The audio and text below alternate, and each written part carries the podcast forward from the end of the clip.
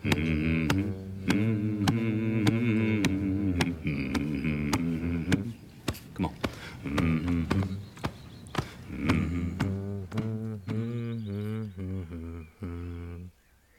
Dzień dobry. Znowu zaczynam od mruczenia, choć mruczeć dalej nie potrafię. Niecodzienny nagłos, czyli wid czytanie codziennego. Dziś o krytyce 2.0. Wpis o mediach, komunikacji polityce. Przyczynkiem do wpisu jest sytuacja, jaka miała miejsce w zeszłym tygodniu, kiedy ktoś opiekujący się profilem społecznościowym Ministerstwa Kultury i Dziedzictwa Narodowego postanowił życzyć maturzystom powodzenia. Ale niestety, język giętki, oddawszy to, co pomyślała głowa, wywinął mu jeszcze orzełka i życzenia złożył maturzystom. W tym miejscu przepraszam wszystkich językowych purystów, no ale wiecie, klawiatura nie takie rzeczy potrafiła przyjąć. Tu wpisujący się zreflektował i dość szybko błąd iście bolesny poprawił, ale internet nie wybacza, nie zapomina, a na to wszystko Facebook pozwala podglądnąć historię zmian dokonywanych w poście. No, stało się. O czym ja chcę pisać? Otóż nie o błędzie, ale o reakcji na niego. Chwilę po tym, jak ktoś edycję postu zauważył, ludzie obecnej władzy nieprzychylni postanowili potknięcie wykorzystać, rozpowszechnić i napiętnować.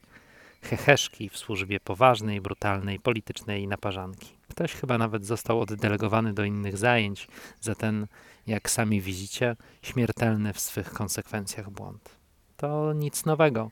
Ten mechanizm, czyli naparzanka na każdym możliwym kroku, to naprawdę żadna nowość.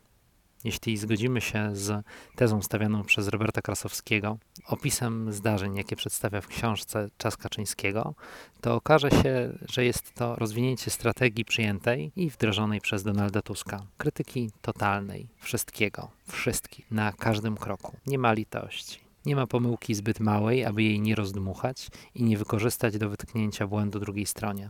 Tych po drugiej stronie należy obrzydzić, wyśmiać i upokorzyć. Rzucić jeszcze odrobiną błota, które na pewno w końcu się przyklei. Docelowo stworzyć sytuację tak karykaturalną, że paraliżującą.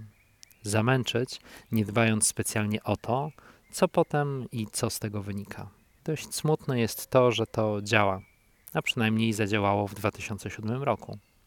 Co prawda, wtedy sytuacja polityczna była trochę inna, inne były też możliwości opozycji i zupełnie inne tarcia w samym obozie rządowym. Teraz opozycja, w szczególności Platforma, rozumiana jako jej członkowie, jej sympatycy i przychylne jej media, wraca do sprawdzonych rozwiązań. Nie ma znaczenia, co robi władza.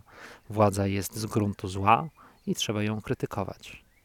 Totalnie dygresja o przychylności. Chyba głównie z przyzwyczajenia, a może i z braku sensownej alternatywy, słucham o poranku TOK FM.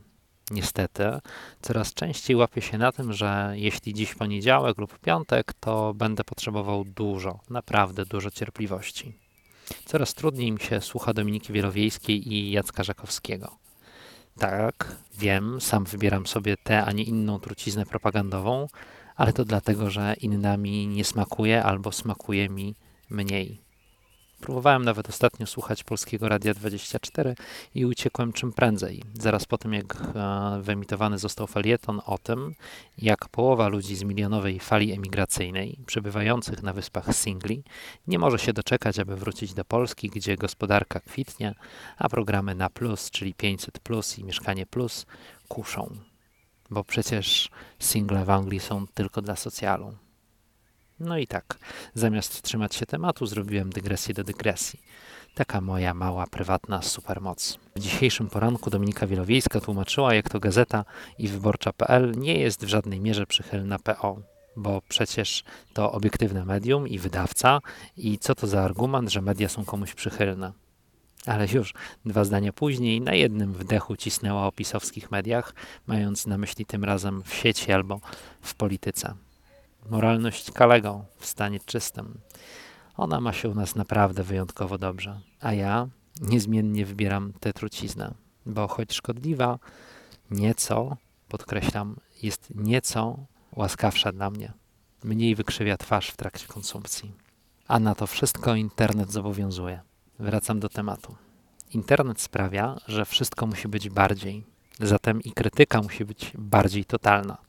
Choć za każdym razem wydaje mi się, że to już jest niemożliwe. Tu uwaga językowa. LanguageTool.org twierdzi, że przymocnik totalny nie może być stopniowany. Ja to szanuję i nawet się z tym zgadzam.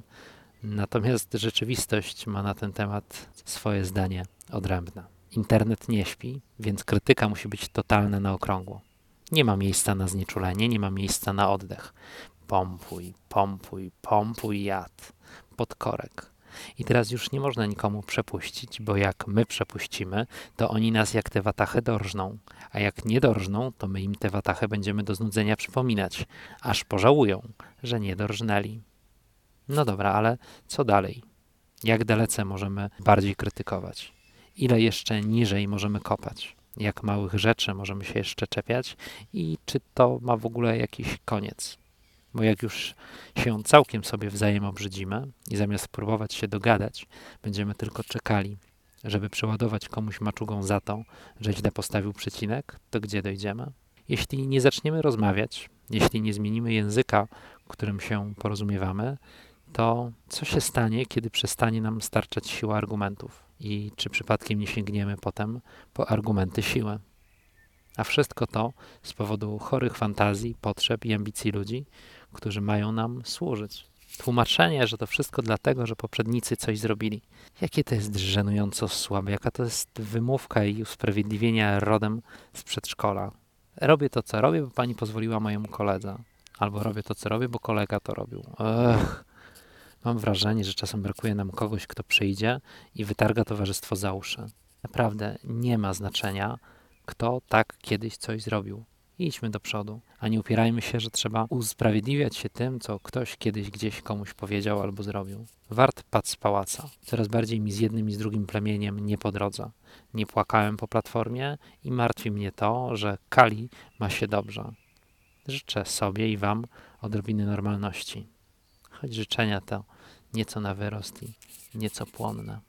Kolejny wpis przeczytany. Bardzo dziękuję za czas, który mi poświęciłeś lub poświęciłaś. Mam nadzieję, że lubisz te inwestycje. Korzystając z okazji, jak co dzień, życzę Ci dobrego dnia, a kto wie, może i dobrej nocy. Zachęcam Cię także do tego, aby czynić innym dobry dzień i robić to z pobudek czysto egoistycznych, bo wiesz, to wraca, a ja niezmiennie wracam do mruczenia. Wracam, bo lubię, choć nie umiem. Mhm. Mm-hmm.